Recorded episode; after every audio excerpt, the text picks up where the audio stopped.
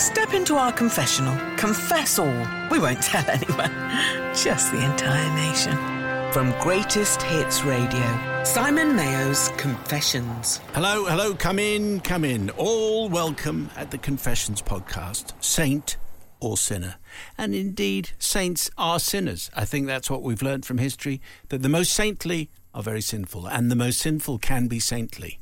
Is that? You're looking at me as though I'm talking absolutely- cobblers. wow, this is all theological. I'm, I'm really impressed, though. Yeah, yeah. Well, when you learn about the people who are considered saints, you find Yes. out that they did rude things. that's true. That's Just true. pointing that out. Uh-huh.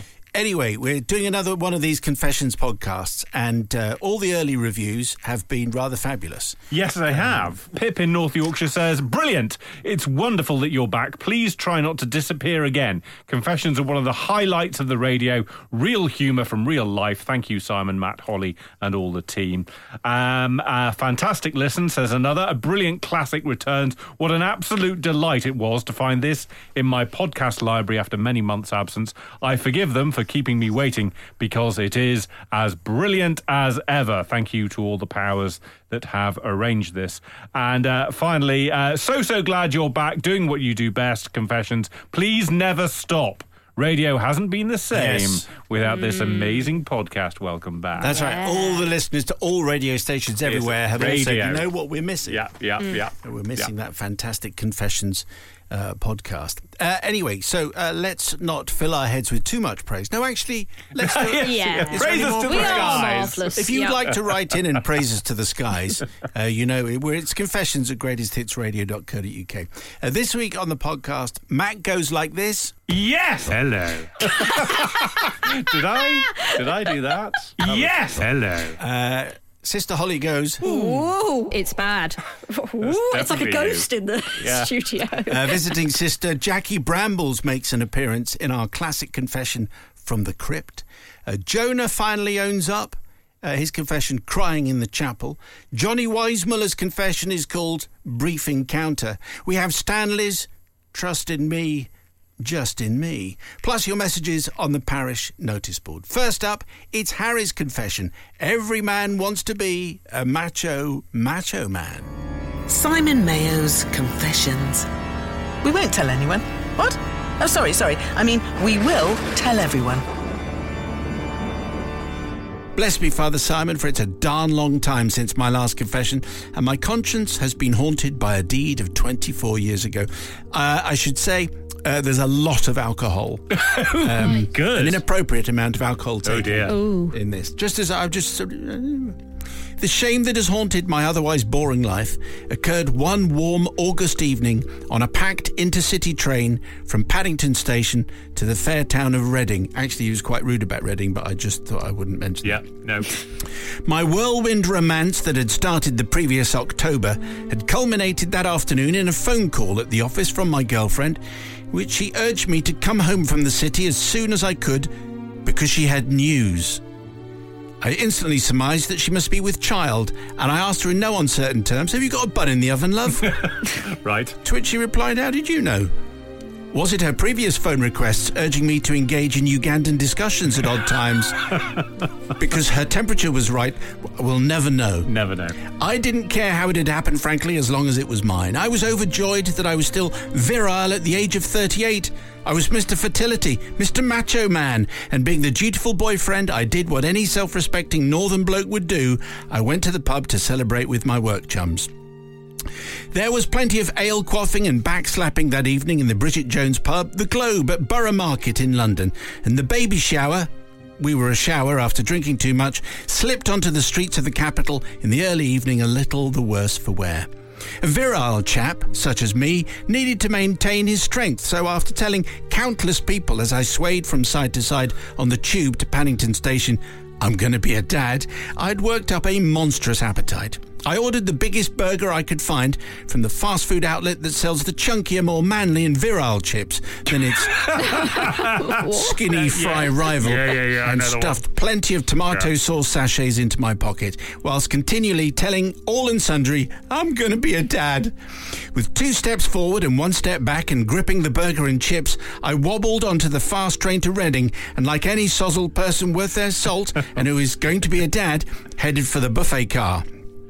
So now, with a can of beer in one hand and the burger bag in the other, and muttering, I'm going to be a dad, the train clattered out of the station, sending me from side to side in the buffet car as the carriages rattled over the points.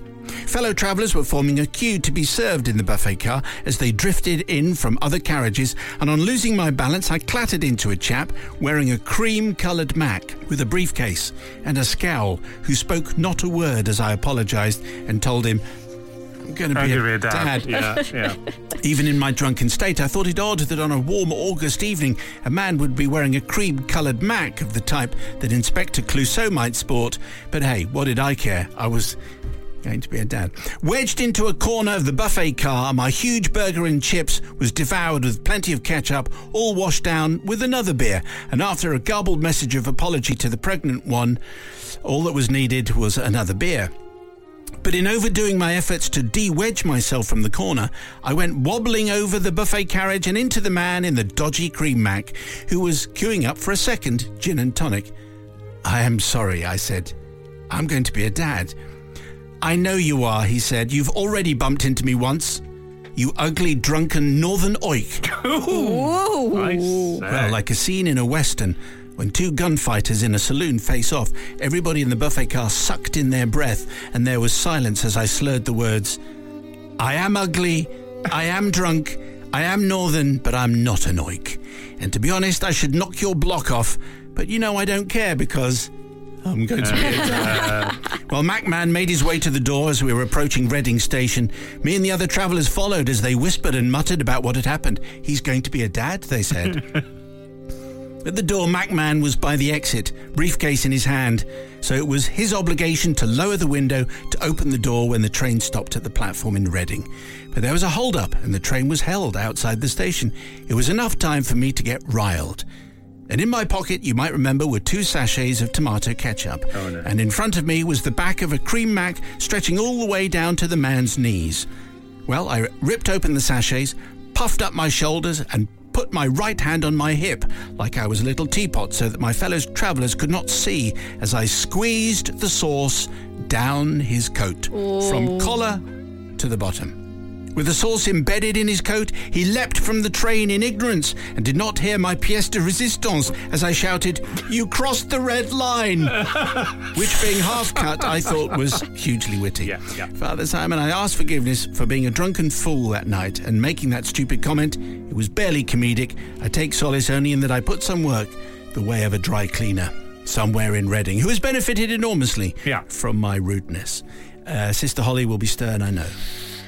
The man in the white Mac wasn't great. I'll give you that. I w- he wasn't very nice. However, he was rude. He was very rude. However, your partner texted you saying that she was pregnant, and your first thought was, "I'm going to the pub with the lads." She also you didn't said, think, "Can you come home?" Can you come home? no, he, and he didn't. He just got really, really drunk and thought, "Oh, isn't it great? I'm going to be a dad. I'm going to be a dad." But he wasn't actually prepared to take on the responsibility, and that's not very good. And that's why I'm not going to forgive because he wasn't there for his wife. And if he had been, then he wouldn't have been on the train. He wouldn't have been drunk, and this never would have happened in the first place. He was going to be a dad, apparently. Mm. A brother from another guy. I mean, he did go home. I mean, it obviously took a little bit longer than perhaps she was ex- she was expecting, but he did. He did, you know, go home, and maybe she didn't really want him to have quite so much to drink, but he did go home. And and also, yeah, you know, the man in the cream mac, uh, really objectionable uh, young man. There, I'm not uh, shedding too many tears for him. Also, cross the red line. That's a good gag. That's not bad. It's not I mean, bad. come on. I think that's pretty good. Uh, and uh, will no one think of the dry cleaners? At least they got something out of it. So uh, I'm going to forgive. Simon Mayo's Confessions. Uh, that was our first confession on the podcast this week from Harry, who, who was, I don't know if you noticed, was going to be a dad. You did mention that quite a lot, didn't he? Yeah. Yes. You remember where you were when you found out you're going to be a dad? Yes, I do. I was in the front room with my wife when I found out that I was going to be a dad. What about you? Uh, yeah. Yeah. Uh, yeah. yes. Wow. Great, great anecdotes. These. Yeah. Yeah. That's very good. Holly, what Yeah. Oh, no. That's, yeah, well, I thought the people's verdict on Harry might have been uh, tougher, uh, but actually surprisingly forgiving. Forgiven, says Tom. He was excited about becoming a dad. When I got the news, I was similarly telling everyone on the bus, though thankfully I wasn't drunk. And Christine says, Harry is forgiven from me. Great story, very funny. I'm sure his lady would have forgiven him too. And he's given us a great giggle. And the dry cleaner's got some business too. It's a win win for everyone.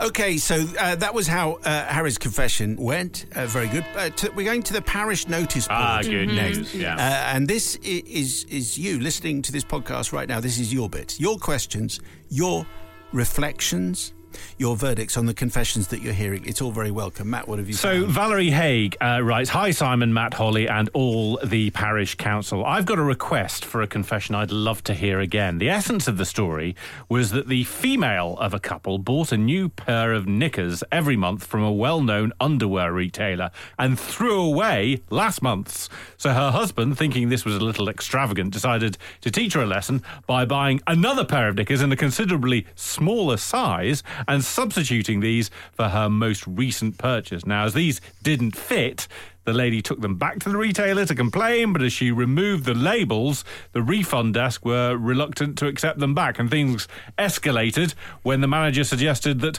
Madam's bottom is larger than she thinks. Ah, the lady got a little violent, and the police were called. Oh, Which obviously dear. is always a good sign. Yeah. Uh, okay, so on the parish notice board, Holly, what have you found? Uh, I've got a little message here. It says, Hello, Holy Confessional Collective. Firstly, top work on the podcast. Loved episode one. Had me laughing out loud while I sorted the washing and very much looking forward to the next one. So please don't leave it so long this time. Uh, they've also added, I realised when I got to the end of episode one that in the old days you used to have a secret code word Oh, that yeah, only yeah. people that listened right to the end would know about, which was great because it made us poddies all feel like we're in this sort of special club Yeah, whenever yeah. you saw the code word popping up on Twitter. Is this something that we can do again on the new podcast? Thanks for the laughs, Maggie. Yes, absolutely. I think it should That's be. a great suggestion. We should definitely come up with a word. well, let's come up with a word right now. Holly, come up with a word immediately. Speedos. Speedo. Okay, That's so, not bad. so Yeah, yeah, yeah, speedos. yeah, yeah. Uh, that is. Do they tweet me? Is that the thing? Yeah, Is that's that the idea. happening? Yeah, Sweet Simon. Speedos. Yeah, yeah. Uh, and then it'll look very strange, but at least we'll know you got to this part of the podcast. Uh, Neil in Doncaster.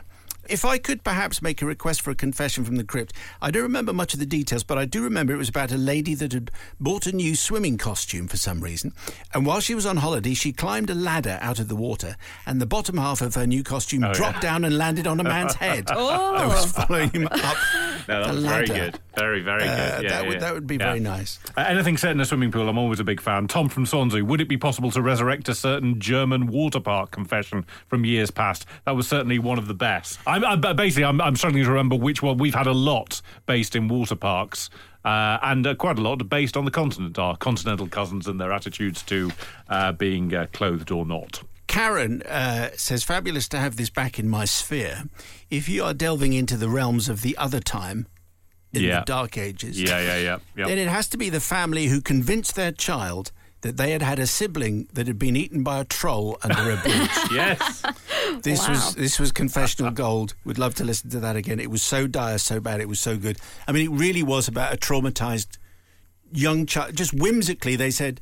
Oh, it looks like troll on the bridge. Yeah, that's right. You used to have a sister, and, uh, the, And, uh, the the- troll jumped out and ate her. Yeah, yeah, yeah. And it was only when they were there the following year that this that the sibling mentioned this, and they re- the parents realised that for a whole year they genuinely thought they'd had a brother or sister that had been eaten by a troll in Cornwall. Whoa. It's fertile ground, the lying to your kids thing, and that was that was gold standard. That one.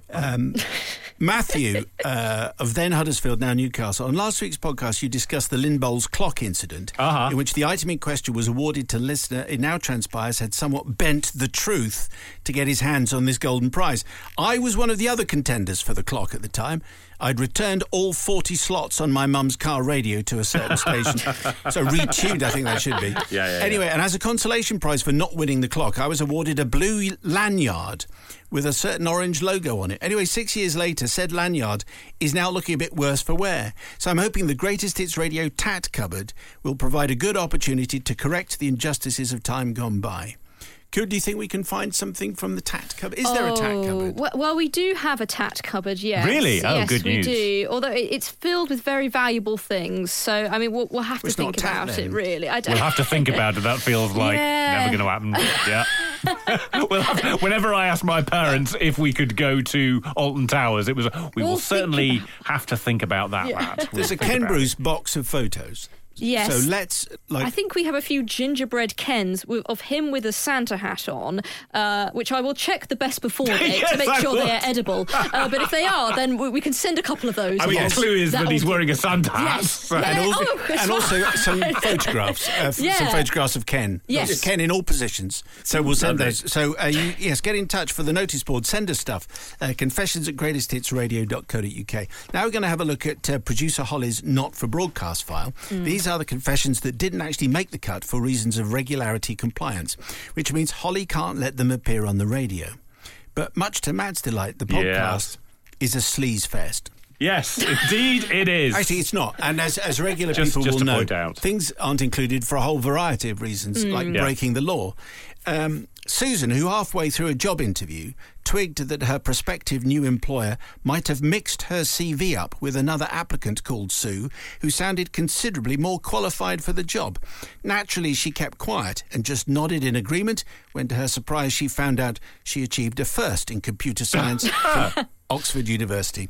Susan has just celebrated 20 years in this very Ah. company, and still nobody knows that they hired the wrong Sue. That's a very good one, I think. Uh, one we would definitely never do is the one from Brian. I'm not going to go into the details, Brian, but basically, you can't use your work franking machine to send those kinds of packages ever. So, no, that's no, that's never getting through, and certainly, even from me, would not be forgiven. Absolutely no. The final one here, we've got Michael, who needs to ask himself for some searching moral questions after he shamelessly let the young apprentice take the blame when he accidentally filled the works van with diesel instead of petrol and still had the gall to tell the apprentice that this was something he could learn from. Yeah, yeah. See, I could have read. I could have read that one. out. Was it just too reprehensible? I, th- I mean, it doesn't. Uh, nobody comes out of it well, do they? Really? No. I cannot. I cannot think. Anyway, so uh, let us.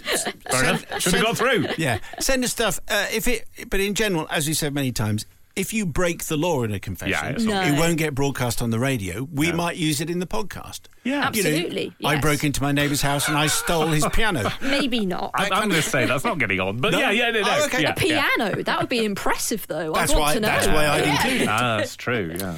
Uh, anyway, okay. So back to the confessions that did make the cut, and this is Jonah's tale, crying in the chapel. Something to confess? Simon Mayo's Confessions. Simon, my confession is a seasonal one. I would like to start by apologising profusely to the ice sculptors of Sweden and the world and a group of hotel residents. The confession starts in the summer of 2001. I was watching the TV one evening and was mesmerised by a travel programme. Within this travel programme was a segment dedicated to the Ice Hotel in Kiruna in Sweden. The place was absolutely amazing. An entire hotel and winter venue made of ice, ice baby. I was blown away. I definitely had to visit. Over the next year, I carefully planned my trip, flights, and accommodation within the ice hotel. December 2002 arrived, and two weeks before Christmas, I boarded the flight from London Heathrow to Stockholm and then to Kiruna.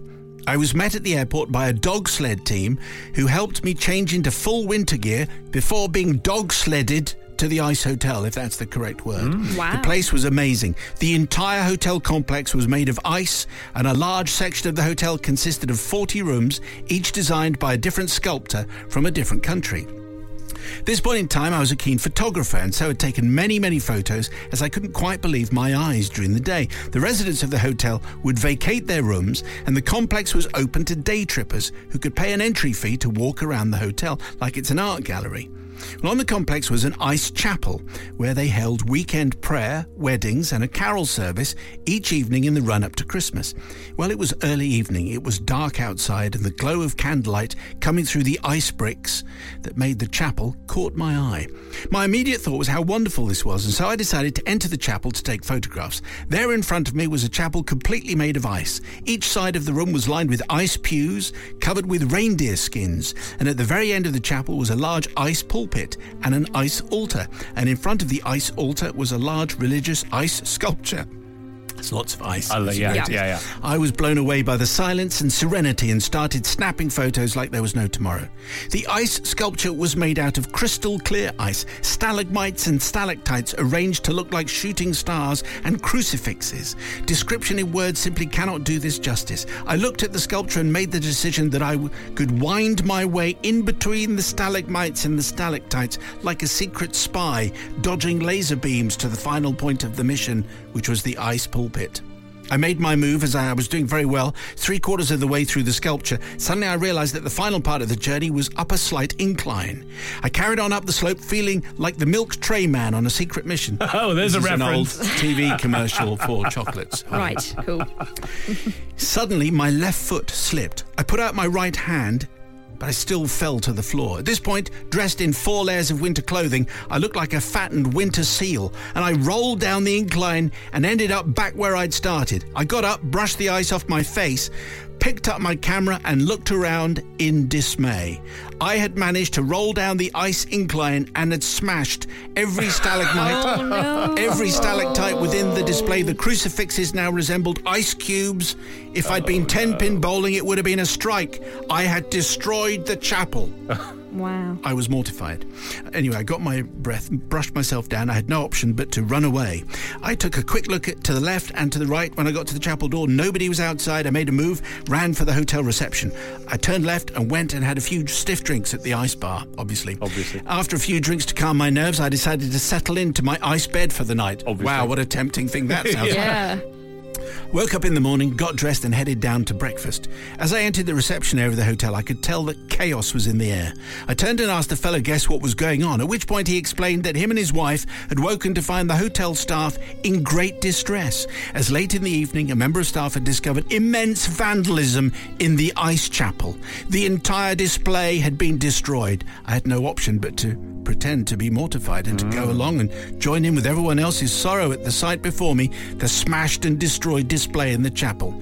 The hotel staff were uncontrollably crying with upset and dismay that someone could do this. There was immense shock and disgust at the perpetrator of the crime. Later that day, a sign appeared outside the Ice Ice Chapel, clearly stating that it was closed due to vandalism. Mm. Vandalism. Oh, there it is. Yeah, yeah, yeah, yeah, yeah. sign stated closed till further notice. The hotel staff were carrying out intensive investigations and questioning everybody, looking for the ice vandal. I continued with my story that I had heard and seen nothing.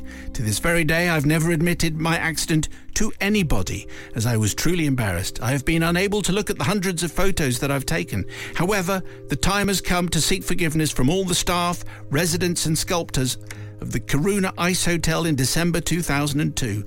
I am very sorry for the accident that I had, and I'm even more sorry for the dishonesty I showed in going along with the other hotel guests in showing and declaring my innocence. Well, I think what was uh, what's interesting about this story, apart from the fact that it's definitely the coldest story that we've had, nice fade, Yeah. is that. I think he's genuinely appalled by, by what he did. If he took hundreds of photographs and he still hasn't looked at any of them, and it's two decades Goodness. ago, Yeah, yeah, yeah. uh, I think he's genuinely sorry, but that will not melt the cold heart of producer Holly.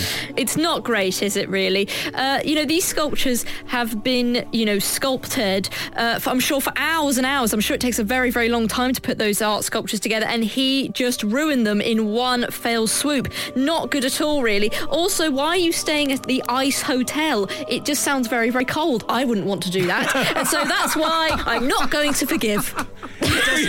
because you don't like the ice hotel. Yeah, it sounds dreadful. Why would you want to lie on a block of ice? I'm, I'm sure it has uh, uh, No electric qualities. blankets, I I'm think guessing. they filmed some James Bond films. Probably. Yeah. yes, the one Brother where it's from all going gutter. down the Swanee. Um, m- nice milk tray reference, I thought, uh, in the in the middle of that. I'm definitely going to forgive, um, and, and mainly because it's the design, isn't it? The design's the problem. I don't remember there being stalagmites and stalactites in a normal chapel, but they decided to put them in this Well, it's chapel. an ice chapel, which that's in the, why. the, the ice chapel. Yes, Well, that strikes me as a bit of a design flaw. And if you're going to put the stalagmites and stalactites into your ice chapel, then this is you reap what you sow, don't you? As I'm, I'm sure that was in the chapel also.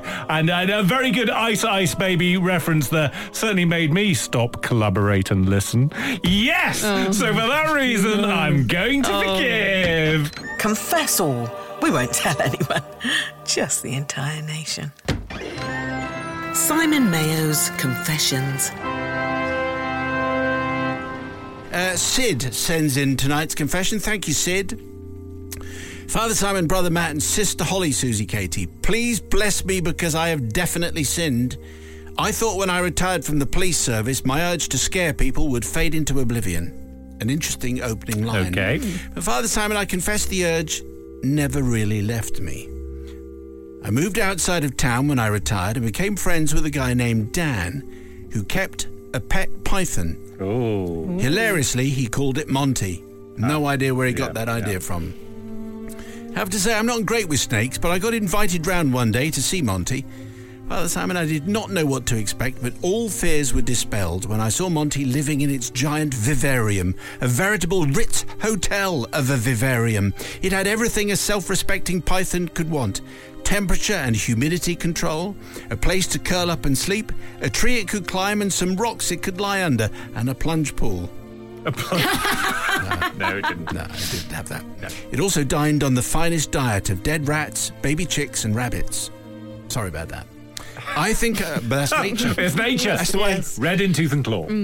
I think I may have overdone the enthusiasm over meeting Monty, because a few weeks later, Dan announced he had a present for me. Oh dear. I shuddered to think what it could possibly be. Maybe Monty had some baby Monties, and he was going to proudly present me with one. I needn't have worried. What I actually received was Monty's recently shed skin, Lovely. carefully wrapped up in a Sainsbury's bag. Ah, of course. Obviously, nothing to do with Sainsbury's. They, they No. where good snake skin costs less. When I showed my wife, she yelled at me, Get it out the house! And she made me promise that I'd thrown it into the wheelie bin. Actually, I kept it in the garden shed, waiting for an appropriate moment, and I didn't have to wait long. My next door neighbour, let's call him Neville, who had recently moved in, was an okay kind of bloke, but he was forever telling me how brave he was and all the confrontations with people who annoyed him. I put it down to the fact that he was vertically challenged, so he had to make up for it somehow. One day, whilst regaling me with his tales of daring do, he did let slip that he was afraid of one thing, and you'll never guess. It was snakes. Of course. Well, I reverted back to my old self and started to put together a cunning plan. First of all, I had to sow the seed, so a few weeks later, whilst having a chat with Nev, I dropped into the conversation that someone living a short distance away had spotted a large snake in their garden. Large snake, says Nev with furled eyebrows. How large? The largest snakes we have in this country are grass snakes. They're not very big. Well, it was described as large, I said, and this seemed to do the trick. Nev and his wife, Stella, were keen gardeners and were always pottering around in their immaculate back garden, but I noticed that they were carefully examining any large bushes just to be sure. they were easily startled by any sudden noises. I felt the time was right and that night would be right, and I would strike. I enough. I waited until all the lights were out next door and I carefully sneaked out into my back garden with Monty's shed skin in my hand. I coiled it up and noiselessly tossed it over into Nev's lawn. I have to say, Father Simon, the skin ended up in the perfect position, coiled like a serpent, ready to strike. Next morning, I was enjoying a cup of tea when there was some furious thumping on my door. Nev stood there, breathless, white as a sheet, and trembling all over. That snake's on my lawn! he screeched. I went with Nev to his rear lawn. There, there. No, there, there. then I said, there, there. Yeah, yeah. Uh, I cautiously approached the skin, very bravely, I think, and then announced, No, it's okay, it's just a skin. Look, the snake has gone. It's probably gone inside. Yeah. He likes the warm. Have Yeah, you checked yeah. your airing cupboard? I picked up the skin and said, Look, it's empty. Do you want me to get rid of it? Oh, yes, please, said Neville. Yes, please. Father Simon, this almost backfired on me because the next day someone from the local veterinary college called at my house and asked if he could see the snake skin. Apparently, never contacted them to say how scared he was that it was in the utility room or somewhere warm inside his house and there was a snake on the loose. I told him I'd thrown it away, but it did look like a python skin to me, and he was satisfied and he left. For the next few weeks, I watched Nev and Stella nervously trying to attend to their garden whilst gingerly searching any likely hidden places. I don't know if there was any connection, but within a year they had moved to Australia. Oh, There's loads of snakes there. There are, I've just checked, 170 land snakes in Australia. More toxic venom in Australia than any other continent. So maybe there are other reasons. I ask for your forgiveness, Father Simon, firstly for scaring the pants off Nev and Stella, and secondly for wasting the veterinary officer's time. I promise that my days of scaring people are truly over. Keep up the good work. Your show is brilliant. So Yes. uh, obviously that's mitigating Correct, there from yeah. Sid at the end, hissing Sid. Okay, so uh, I don't know. I I think a stern line is going. to... I'm just looking at Sister. I think she's not impressed. No, I'm I'm not impressed with this one really. Uh, to start things off, who has a friend which gives you their pet snake's skin? Well, that sounds a bit gross and a bit strange. Uh, a strange friend, Dan. I- I'm not sure about him. Uh, but also, I thought that was very unfair. Neville wasn't that bad a neighbour. He sounded okay. I, I- I understand that he was sort of trying to be the big man, and that's mildly irritating. But did he really deserve to have that cruel trick played on him? I don't think he did.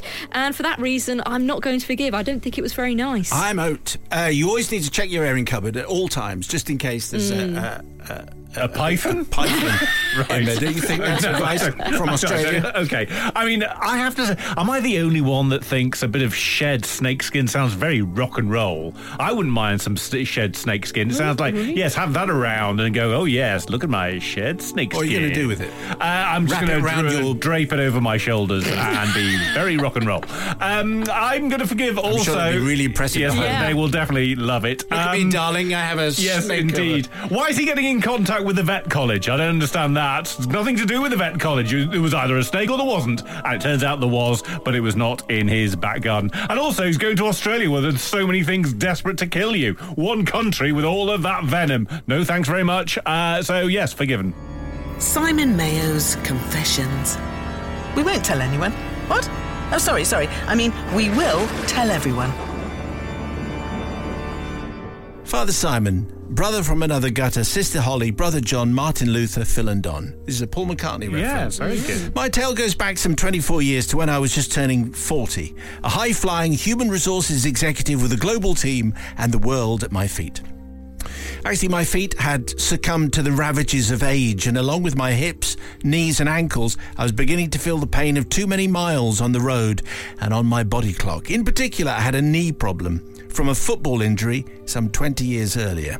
So, under my wife's guidance, I sought help from my GP. He advised me to take up swimming, as it's great for cardiovascular and, of course, the joints. By the way, a PG certificate oh, really? on today's tale. Hello. Anyway, my career soon took on a new life in relatively nearby Guildford. And for the first time in 10 years, I was able to commute by car, door to door, in about 30 minutes to my swanky new job. I worked out that I could now leave home at the same time that I used to do catch the 6:50 train, but I could spend that time more fruitfully and enjoyably in the local swimming pool for 40 minutes and still be in the office an hour before I used to. Everyone was winning. This was great. My cunning plan was to swim 3 times a week until that is one particular Monday morning. My army like planning and routine had me fill in my swim bag the night before, as my dad always drilled into me, he was ex army, that to fail to plan is to plan to fail. Very good. Something to Yeah, remember. yeah, yeah. So, in went the clean underwear, socks, a food bar, a banana, and my bottle of juice for the post swim, plus, of course, my towel, swim goggles, and the best Speedo swim shorts that a Weissmuller could buy. It's Johnny Weissmuller. Johnny the- Weissmuller, the yeah, swimming yeah. reference I mm. mentioned Yeah, earlier. yeah.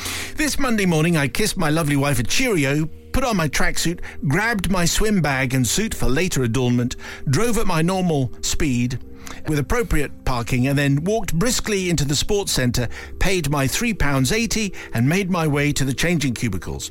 I was a man on a mission, and my mission was to get my 40 lengths done and get over that pesky Hogsback A3 intersection.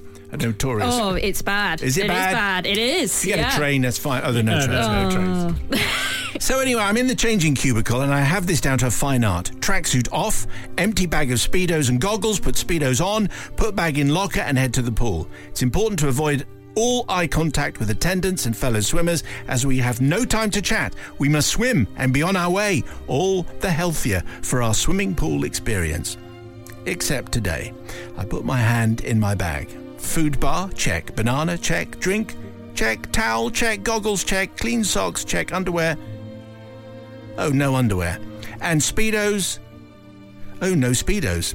The black Speedos, the Speedos that are always in the bag, as I always put them in there the night before from the drying rail in the cupboard. Desperation is setting in, and a dawning realization where are my Speedos? Despite looking into the bag several times and turning it upside down several times, as one does, there are no underpants and worryingly no black Speedos in there. Black size L with a smart logo, you know them, they must be in here somewhere, but no. Father Simon, there was something else in there, something a little different from my black Speedos. Yes, here they were. My, uh, oh, a pair of navy blue, high legged ladies' briefs, size 10. No logo, but with the Marks and Spencer's label clearly distinctive. What is a man to do? I needed to swim. I was cold. I was standing there naked. It's 7 a.m. It's January. I paid my £3.80. It was a long, cold walk back to the car. The swimming lane was empty. The hog's back was piling up, and I needed a warm shower after my swim. So on they went. They were not a good fit, Father Simon, as they were my wife's navy blue size 10 high-legged M&S briefs. Label clearly distinctive, I moved swiftly like a panther. Well, just like any panther in navy blue knickers would, towards the pool and jumped in before anyone could see me. However, it's only when you get into the water that the problems really start. Hmm. These briefs are clearly cut for a lady. They are not lycra swimwear, and they are certainly not men's lycra swimwear. Oh, I did a few lengths, but it was no good. The more I kicked, the more Yep. I became aware of loose change, and Yes. also worryingly for for me, other swimmers, all wearing goggles, could clearly see what was oh, happening below Oh, deck. yeah, yeah, I made a hasty retreat to the changing rooms and onwards to my desk. I don't remember the bit in between. Father Simon, I seek forgiveness from you and your collective for my many sins here. Firstly, to my wife for making her briefs subsequently unwearable despite giving her many laugh over this true story ever since. To my fellow swimmers on that morning for presenting them with something more than their £3.80 fee. To my HR colleagues in profession, having just introduced the new dress code policy that included a dress down Friday, this was in clear contravention of my own policy, namely turning up to work without my underwear. I have not listened to the Bangles since. Yours, yours, Oh, very good. uh, Johnny Weissmuller. Good. not my real name, HR Director, Hogsback County Jail. Yeah. Well, we're starting in a traditional style, I guess you could say. Uh, Sister Holly. The thing that, that I don't understand about this is why didn't he just not go swimming that morning? Just go for a shower. You could have just given it a skip for that morning, just not worried about it. The briefs were never going to work. What in what world, on what planet did you think that was going to work for you and that it was going to hold everything in? It's not going to, so don't bother and just go to work without your swim. So not forgiving for that reason, for pure stupidity, really. Pure stupidity, very good. Brother from another I mean, gutter. hold everything in. That's how we're starting the year, isn't it? And, yeah, no, I'm going to forgive uh, because I mean, he it, it clear, pl- plays into my New Year's resolution, which I make every year and break every year, which is I'm going to swim more. And when you get there, when you've and you've got your your mind into the position where you're thinking, I'm definitely going to be swimming. I'm definitely swimming. Turns out I've not brought the kit. All right, well, I'll just wear whatever I've got. Um, and it was obviously a mistake, and it didn't quite, you know, work out how he was hoping. Um, but uh, just for the Bangles reference at the end, definitely forgiven. Simon Mayo's Confessions. An awful lot of the uh, favourite confessions do involve a degree of sauce. and even though there was no intended sauce there, no. Uh, it was the juxtaposition of changing for the, the Yeah. uh, swimming and uh, his wife's briefs, Yeah, yeah, yeah. which just made it inherently funny. Which uh, uh, it think. goes back to what we were saying before, doesn't it? So many great confessions based in the swimming pool because we're all, uh, you know, uh, dressed less. Uh, when we're in the swimming pool, What? dress less. That's definitely a phrase. Wear few- we wear fewer we, we clothes wear when fewer we go clothes. Go, yeah, there you go. Um, and so and so it's always going to be uh, sitcom kind of stuff, isn't it? Really? Is that right? Yeah. Okay, so uh, who knows what the public are going to make of that? Well, this is what you sent in. Totally easy to forgive this one, says James in Perth. When you're packing things in the dark the day before, I can totally imagine how Speedos and knickers could get confused. Uh, Daff in Pollard's Hill says definitely forgiven. Despite the knowledge that they wouldn't work, you have to admire the determination to get the lengths in. And Dave says absolutely not forgiven. Why didn't you say you worked in HR at the beginning? There was bound to be a silly decision somewhere down the line.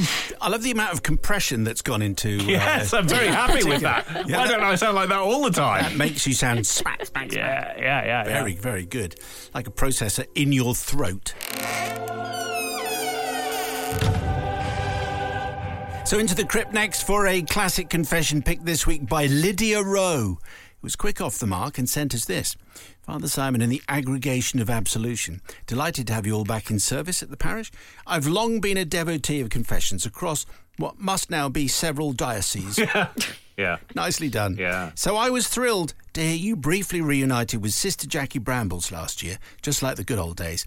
Any chance of resurrecting the monkey business confession about the guy who proposes to his girlfriend in the bank?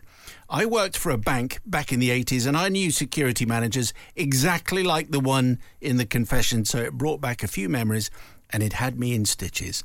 Uh, yours faithfully, Lydia Rowe. Okay, so this week's confession from the crypt, as requested by Lydia, it's Robert's confession, which we called at the time, Gee, Cousin Louie, you're doing real good.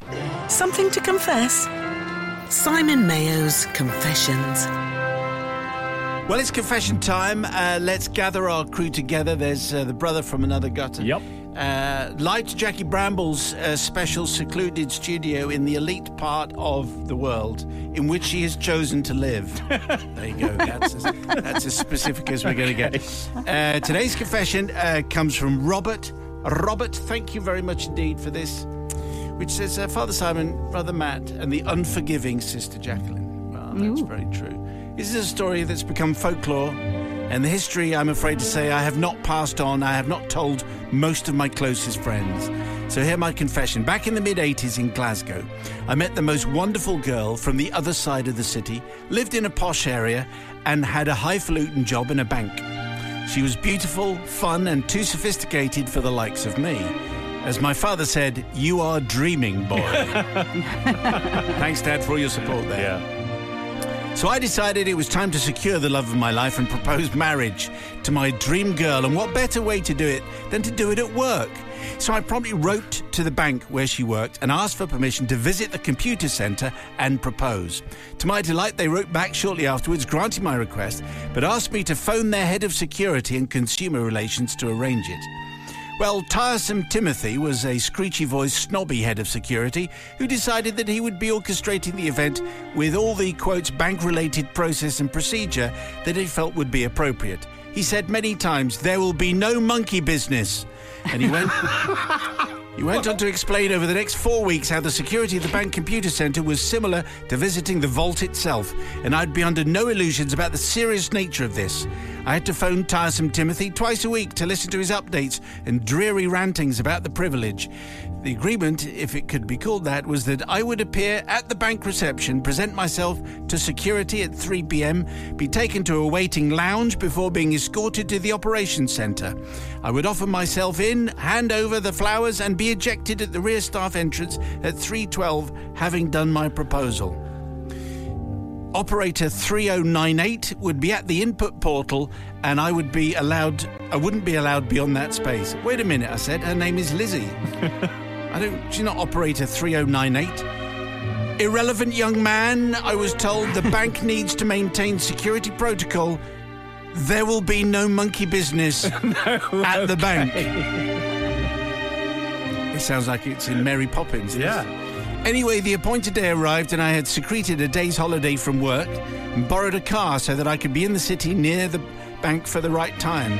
I headed off really early so that I would get a decent parking space and be sure to get there on time. 3 p.m. it was, and I approached Fort Knox and presented myself at security to be checked, an uncomfortable frisking.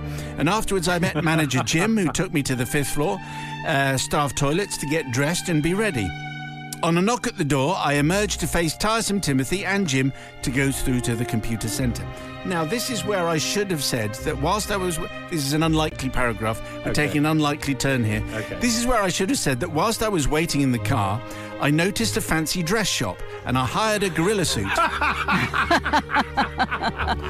I hired a gorilla suit and I bought a, a very four- large monkey. Yes, absolutely. And I bought a four foot inflatable banana. Oh, I promptly rushed to the car and blew up the banana and then subsequently fainted from the effort, only to be roused by two women who'd seen my plight and dragged me from the car to revive me. Yeah, that's the bit I, anyway.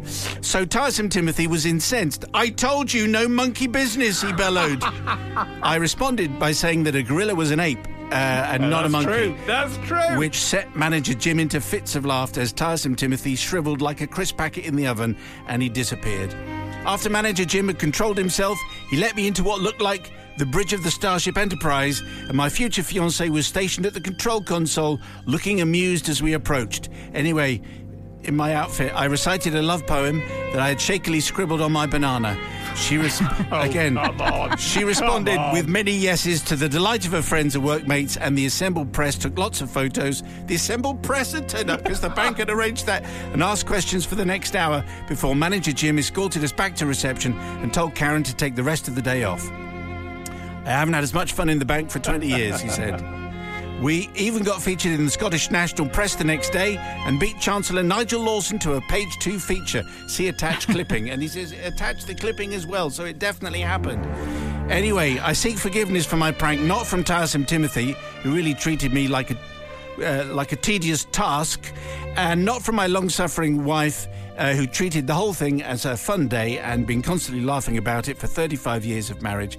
I would like forgiveness from the bank customers who would have had to accommodate delayed checkbooks, statements, and transactions, especially after I knocked the mag tapes over with my large banana as I attempted the best gorilla strut that I could manage. I know he's pushing it now. I think he's definitely pushing it. I'm grateful to the bank, uh, now absorbed into some modern conglomeration, and to your listeners, I hope they'll be lenient. Uh, okay, uh, Sister Jackie, what do you make of this uh, confession from the bank from Robert? Well, I'm going to go against type here, and you know, love conquers all, uh, as well as inflatable bananas and and men in large gorilla suits. So Yes. yeah, I'm, I, you are forgiven. You are forgiven, especially because it's 35 years on and you're you're still together. That's so lovely. What an, extra- what an extraordinary uh, proposal of marriage that was. Brother from another Yeah, I mean, as a, as a rule, I, I tend to be against proposals of marriage in the workplace. I don't think it works really. No. uh, I no, no, I'm very, very much against that. But I think in this case, I'm definitely going to forgive because uh, genius move by dressing up as a gorilla and pointing out that that is an ape and not a monkey. Well done. And the four foot banana with the love poems on it, even better. So yes, I'm going to be forgiven.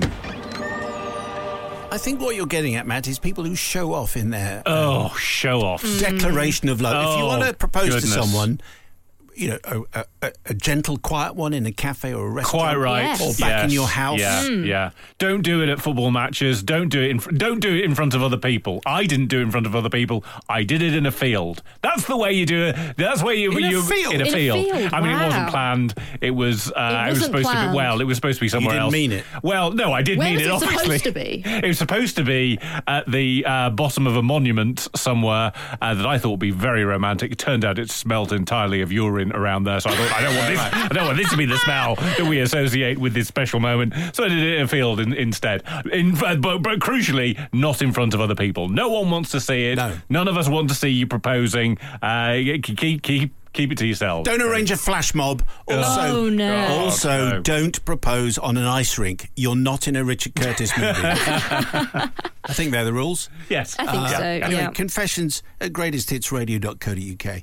Uh, Producer Holly loves nothing more than a trip to the dank basement to dig all these old confessions out. So if you've got a request for a classic confession, send us the details as much as you can remember, please, to confessions at greatesthitsradio.co.uk. I will just quickly remind you um, to do the follow and the like and the subscribe thing. do it. Ooh, do yes. all of those. Click, yes. tick, and send us money. Anyway, tell all your. friends. that was that was. Don't no. Tell all your Send us friends money, yeah. that Simon Mayo's Confessions podcast is back. And if you do have a confession, we would love to hear it. What warts and all, please. Send it to confession. In fact, if it's got no warts, we're not interested because that's the whole point. Yeah, yeah. Mm. Confessions at greatesthitsradio.co.uk. Until next time, Sister Holly says goodbye now. Goodbye now. Matt says goodbye now. Goodbye now. Thank you for listening. Simon Mayo's Confessions. Want to confess? Simon Mayo would love to hear your story. He may even keep it to himself. He definitely won't keep it to himself. Send gory details, please, to confessions at greatesthitsradio.co.uk. Yay. Marvellous. Yes. Hello. Whoa, it's bad. Yes. Hello. Whoa, it's bad. yes. bad. Hello. Wow. Uh, it's like Jive Bunny and the Master Mix. There we go.